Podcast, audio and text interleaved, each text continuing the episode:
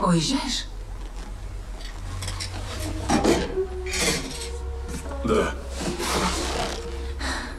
Знаешь, мне все равно, кто ты такой. Тебе да, но не другим. Тогда я с тобой. Нет, И почему же? ты ничего не должна. Я знаю.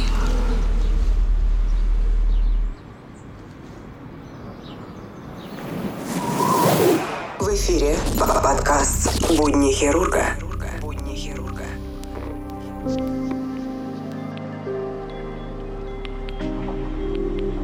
Всем доброго времени суток. Вы слушаете подкаст «Будни хирурга», третий сезон, вторая серия.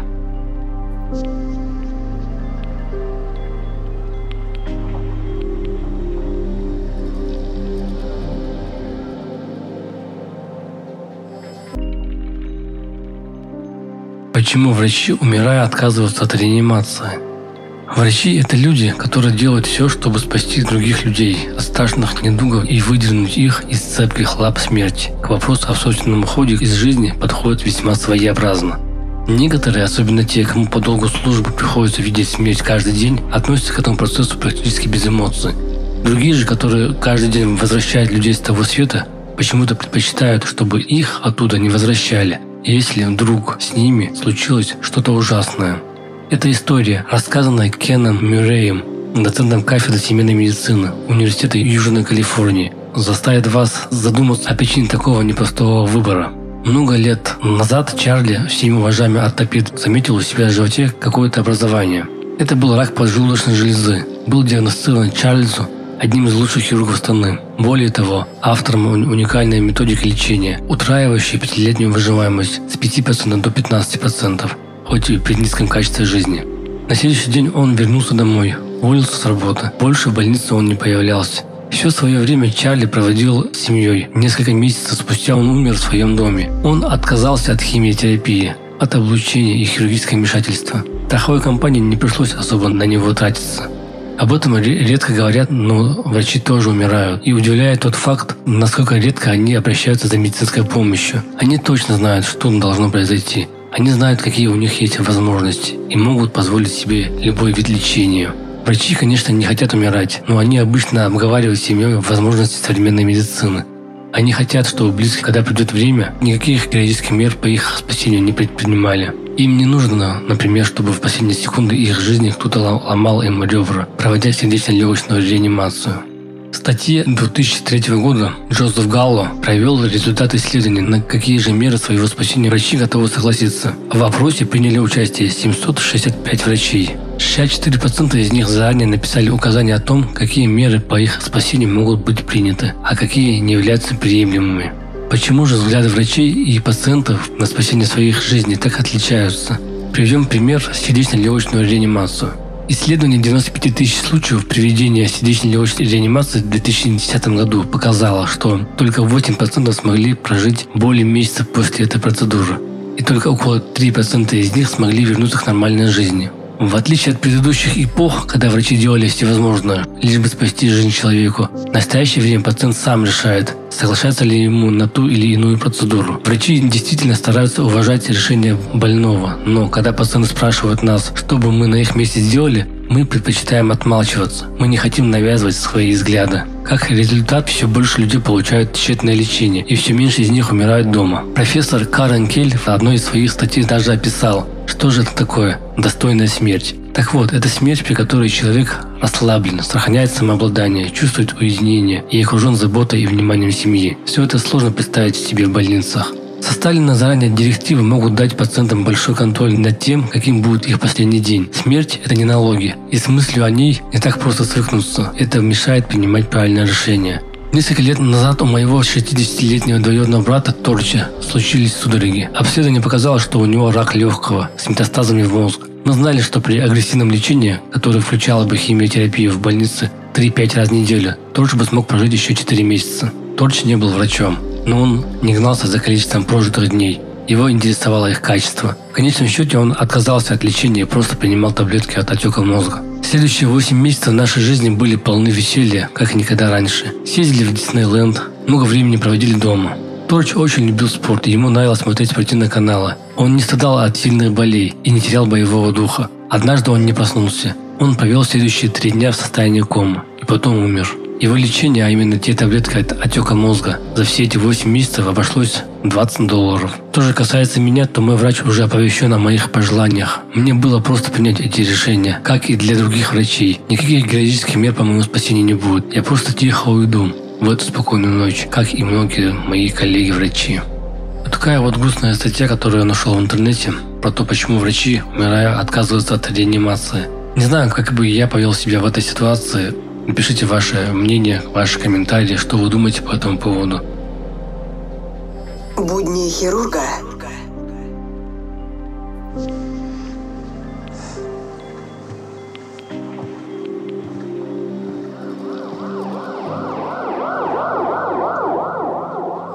Хочу вам рассказать про то, как устроен приемный покой на примере той больницы, где я работал, а именно городская больница номер один города Новосибирск от момента поступления пациента и до момента его подачи в операционную.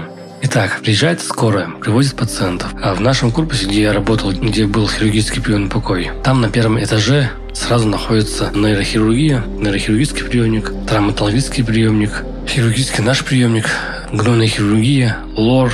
В общем, привозят скорая пациента. Они подходят на пост и дают сопроводительный лист с диагнозом. В зависимости от диагноза вызывается тот или иной специалист. Ну, например, а, скоро привезла пациента с непроходимостью кишечной. Они меня звонят, я спускаюсь, расписываюсь, и начинается осмотр пациента, его обследование. Прежде чем как начинать его обследовать, мы берем у пациента согласие. Вот. Без согласия мы его не принимаем. Бывают случаи, когда пациент находится без сознания, в таком случае мы оформляем согласие без согласия, то есть собираются три подписи врачей, меню-консилиум проводится, и все. На основании этой бумажки мы пациента обследуем.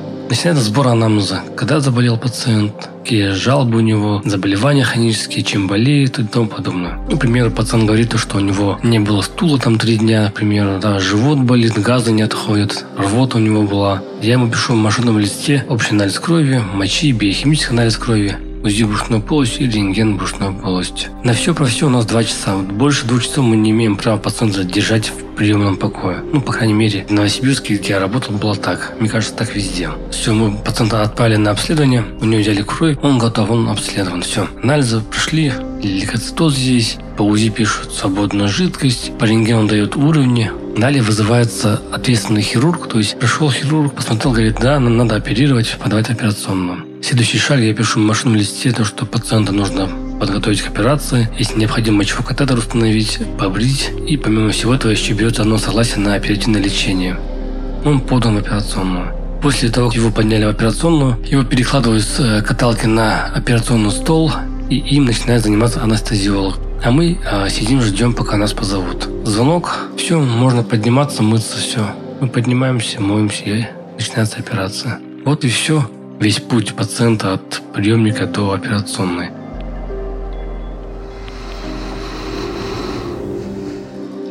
Как-то раз ко мне пришел пациент лет 45, мужик, выписка на руках, точнее справка на руках, находился в отпуске в другом городе, во время ремонта повредил себе руку, то есть э, упал, э, ударился рукой об аквариум стеклянный. Следовательно, его разбил и получил себе порезы на руках. Обратился в э, районную ЦРБ, ну, по месту проживания. Там ему оказали помощь, сделали паховой раны, то есть первичная хирургическая обработка раны. Наложили швы, Э, лангету гипсовую и сказали вот по месту проживания езжайте швы снимать и долечиваться. Он ко мне приезжает, я справку открываю, читаю. После травмы прошло 8 дней после операции. При осмотре множественная рана левого предплечья, области лучезапястного сустава, после операционная рана размером где-то примерно 4,5 см, без признаков воспаления. При пальпации умеренная болезненность. На вопрос, может ли он двигать пальцем, он отвечает то, что он может сгибать пальцы, а разгибание приходится делать с помощью другой руки. Я опять проверил пальцы и заподозрил то, что, скорее всего, там, наверное, повреждены разгибатели пальцев. Благо, в это время работала коллега, травматолог. Я ее позвал, вместе осмотрели. Она подтвердила мои сомнения, сказала то, что это, скорее всего, там либо не ушили повреждения сухожилий разгибателей, либо, скорее всего, а, плохо ушили. И было решено отправить пациента в травматологический стационар э, в отделение микрохирургии. Вот, его отправили. И через некоторое время я узнаю то, что ему провели повторную операцию, и там оказалось, что ему э, не зашили вообще э, сухожилия разгибателя третьего, четвертого и пятого пальцев. Мне так стало не по себе от этой ситуации самой. Я никого не обвиняю, но просто мне вот непонятно, почему врач-хирург, видя то, что у него там сухожилия повреждены, если ты не можешь э, ушить ну, отправь пациента в другое отделение, либо дай ему справку, направи его в профильное отделение, пусть там его прооперируют. Вместо того он зашивает рану, закрывает рану, пишет, что все нормально и направляет в город по месту проживания через 8 дней. В итоге э, мужику провели операцию, все сухожилия все ушили, а там еще был поврежден лучевой нерв. Его тоже восстановили, наложили швы. В общем, пациента спасли, я до сих пор не могу отойти от этой ситуации. А вы как думаете, пишите ваши комментарии. Мне интересно ваше мнение.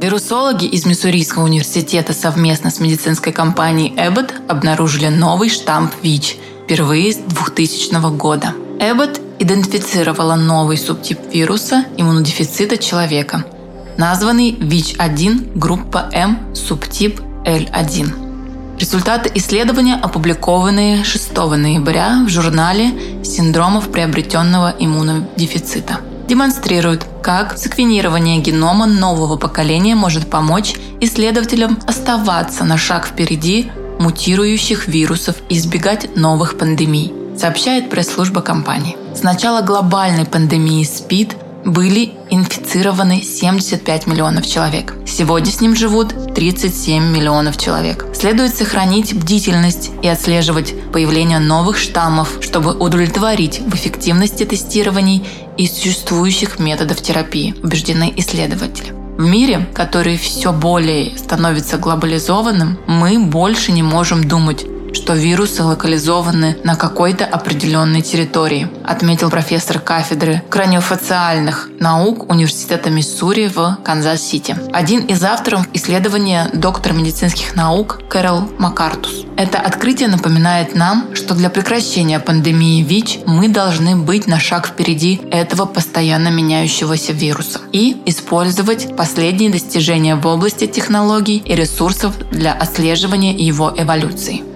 Данное исследование впервые с момента разработки в 2000 году руководству по принципам классификации новых штаммов ВИЧ подтверждает наличие нового субтипа вирус ВИЧ группы М, которая повлекла за собой глобальную пандемию и которая прослеживается в Конго в странах субсахарной Африки. Исследователи поясняют, чтобы определить, является ли необычный вирус новым субтипом ВИЧ, необходимо зафиксировать три независимых друг от друга случая. Первые два образца этого субтипа были обнаружены в Конго в 80-х и 90-х годах. Третий, полученный в 2001 году, было трудно секвенировать из-за большого количества вирусов в образце и существующих на тот момент технологий. Выявление новых вирусов, таких как этот, похоже на поиск иголки в стоге сена, отметил глава международной программы Abbott, старший научный сотрудник компании доктор медицинских наук Мэри Роджерс, которая является одним из авторов исследования. Используя нашу технологию секвенирования нового поколения,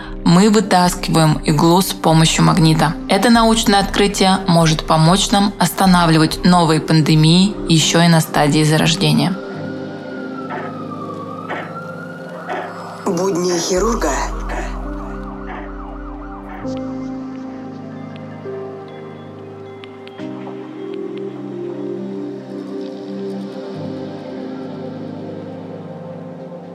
Сегодня у нас 31 декабря, время 01.40. Я вот сижу, пытаюсь сделать данный подкаст, данную серию. Хочется успеть к Новому году подарить вам серию, сделать, так сказать, подарок новогодний. А на улице сейчас минус 29, точнее, Днем было минус 29, сейчас немного потеплело.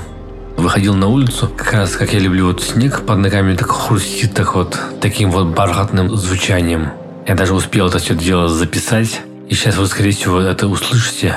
Хруст снега, который он под ногами вот этой частичкой сургута. Ну а мне настало время с вами прощаться. Серия, если честно, получилась немного такая скучненькая, скудная, но в плане звучания одна из самых лучших из всех серий, которые были до этого записаны. Так как сейчас я использую новый микрофон. И да, кстати говоря, а, забыл самое важное. Поздравляю всех слушателей моего подкаста, всех подписчиков, кто слушает данную запись с новым наступающим Новым годом. Скажу банальные слова. Желаю, чтобы все а, поставили на вами цели, загаданные желания, они сбылись в этом 2020 году. Всем коллегам, которые слушают меня сейчас, попали на ночную смену и будут в этот день дежурить, я вам ничего не желаю. Дежурьте как хотите. Новый год всегда так начинается очень радужно, то есть днем еще может быть небольшой поток, ближе к вечеру он стихает, бой курантов, возможно, ты сейчас даже успеешь покушать салат, выпить бокалы шампанского, а потом начинается полная жесть. Я про это уже рассказывал в своих предыдущих сериях. Ну и все, я с вами прощаюсь. Всем спасибо, я вас очень люблю. Спасибо, что вы со мной рядом. Благодаря вам э, у меня есть мотивация, и мне хочется постоянно что-то делать, развивать свой блог. С Новым годом, наступающим вас. Встретимся с вами в 2020 году. Ура, ребята. Пока-пока.